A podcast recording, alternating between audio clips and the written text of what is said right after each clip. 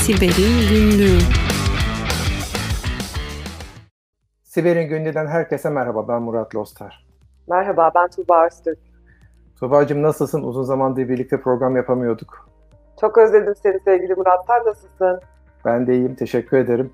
Yaz bitti, işler güçler bitti. Normal programa dönmeye başladık artık değil mi? Evet. Sen başlamak ister misin habere? Ee, tek haber işleyeceğiz onu konuştuk ama o haberi biraz daha sen daha genel ben bir iki tane daha ufak teknik detay vereceğim. Sonra da üzerine yorumlayacağız. Başlamak ister misin?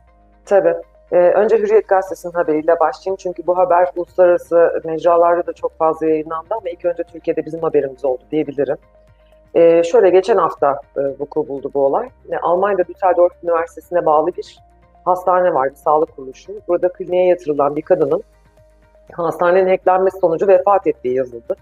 Tabii bu çok ilginç yani bir siber saldırının sonucunda e, vuku bulmuş bir olayın neticesinde bir insanın ölmesi dünyada pek sık rastladığımız bir olay değil. Hatta ilk olacak büyük bir ihtimalle bu literatüre geçen. Olay şöyle gerçekleşiyor Murat. Hastanenin e, siber saldırı sonucunda biliyorsun klasik bir fidye yazılımı söz konusu. Sistemleri kilitleniyor ve şifre, şifreleniyor. Bu şifreleme e, olayının akabinde bazı sağlık e, sistemleri çalışmıyor anladığım kadarıyla okuduğum haberden. Yani şöyle ki örneğin işte IoT gibi bir takım cihazlar, işte solunum cihazları, böbrek yetmezliğinde bağlanılan diyaliz gibi bir takım e, cihazlarında e, sağlıklı çalışamadığı gözlemleniyor. Aynı şekilde hastaların kayıtlarının tutulduğu, hani işte kan değerlerinin, belki kalp atışının, nabzın gibi bir takım sağlık verilerinin tutulduğu sistemlerde zaten şifrelenmiş vaziyette. E, hastaya destek veremeyecekleri için yakındaki bir başka hastaneye transferini e, sağlamak zorunda kalıyorlar. 30 kilometre mesafede ve maalesef hasta e, yolda eks oluyor yani vefat ediyor. Evet bacım ne yazık ki durum böyle. Ee, ama hani yorumlara girmeden önce bir iki teknik detay daha paylaşmak istiyorum izin verirsen. Bu bir kripto saldırısı yani senin de söylediğin gibi içeri girip bütün dosyaların e, şifrelenmesi, sistemlerin çalışması hale getirilmesi ve fidye isteme saldırısı. Ama her saldırı gibi o saldırının başarılı olabilmesi için sistemde bir güvenlik açığının da bulunması gerekiyor. Ee, kullanılan güvenlik açığı e, aslında bir VPN, uzaktan erişim yazılımı. Citrix'in bir e, güvenlik açığı ve e, CV numarasına yani açığın numarasına baktığımız zaman biliyorsun ilk 4 tane yılı gösterir. E, CV'den sonra e, 2019'a 19.781 olduğunu görüyoruz. E, 2019 olması da bu açığın 2019'da resmen herkese duyurulduğu anlamına geliyor diye düşünebiliriz çok kabaca. Yani e, oldukça eski bir e, konuyla karşı karşıyayız. Şimdi buradaki yapımız ne?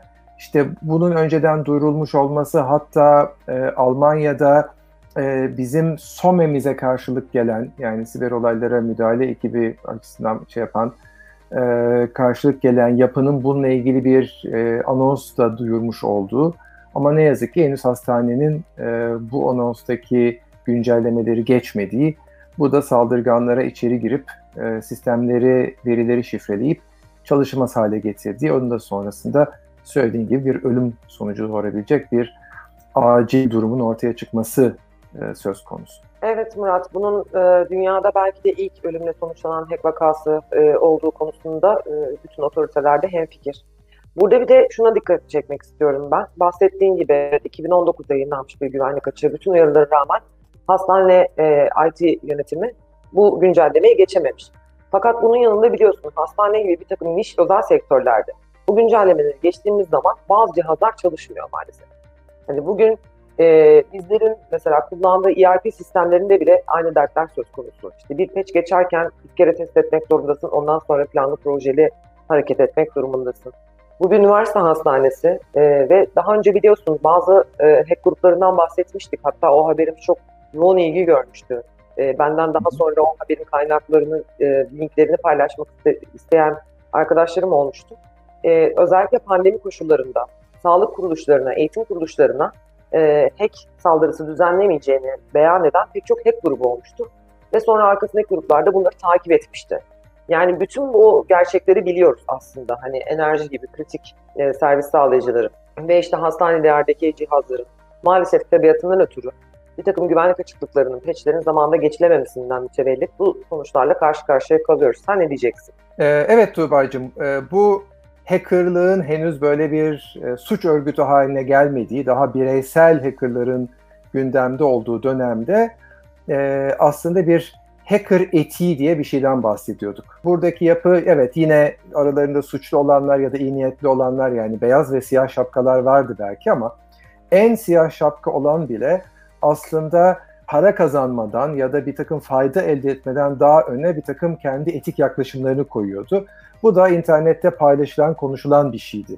Senin de daha önce söylediğin gibi işte sağlık kuruluşlarına, eğitim kuruluşlarına, çocuklara saldırmamak bunun çok tipik örnekleri arasında yer alıyordu. Hatta küçük kurumlara saldırılmazdı. Onların bunu yapacak, becerecek çözümleri, becerileri, yetkinlikleri, kas güçleri yok diye. Ama zaman içinde e, bu işte bir e, çete haline gelince ya da çeteler online hale gelince, çevrilmiş hale gelince para kazanmak her şeyin önüne gelmeye baş, geçmeye başladı. İşte e, bir anda da işte Almanya'da bu örnekte olduğu gibi polis bir tarafta şey dedi işte ben sonuçta bu bir e, cinayet soruşturması olarak bu ekibi arıyorum demeye başladı.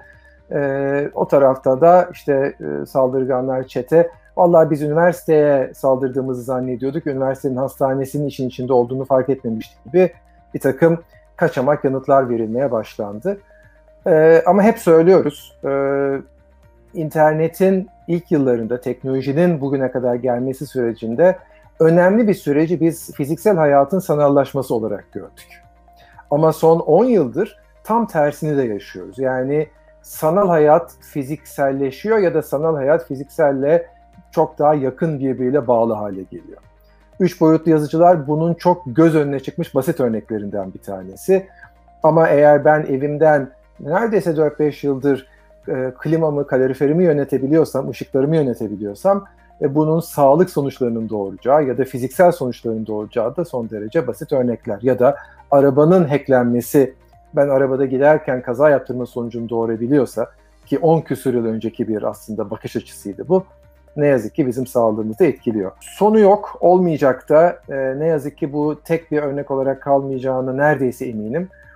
E, dolayısıyla daha dikkatli olmamız gerekecek e, ucu sağlığa bağlı özellikle sağlık kuruluşlarının, eğitim kuruluşlarının da daha da dikkatli olması gerekecek diye düşünüyorum. Ne dersin? Katılıyorum Murat. Evet. Mutlaka güvenlik çözümlerine yatırım yapılmalı. Burada teknoloji üretenlere de çok fazla iş düşüyor. Ee, yani sağlık teknolojileri açısından da yine bunların güvenliğinin tasarlanmış olması gerekiyor. Senelerce aynı işletim sistemiyle, bir işletim sistemine bile geçemediklerini biliyorum ben sağlıkçı arkadaşlarımdan. Dolayısıyla herkese şimdiden geçmiş olsun diyorum. Kesinlikle. Bu haftalık izninizle bu kadar diyelim. Ee, umarım bu kadar tatsız bir haberi sunmak zorunda kalmayız. Ee, yine bize haber her zaman çıkacaktır ama bunların arasından daha e, bir taraftan da eğlenceli olanları seçmeye de gayret edeceğiz. Ama bu o kadar önemli bir haberdi ki tek haber olarak size sunmak istedik. E, yorumlarınızı, işlememizi istediğiniz haberleri lütfen çekinmeden e, yorum kısımlarına yazın. Orayı da takip ediyoruz. Herkese sevgili, keyifli, güvenli günler ve haftalar. Hoşçakalın. Hoşçakalın.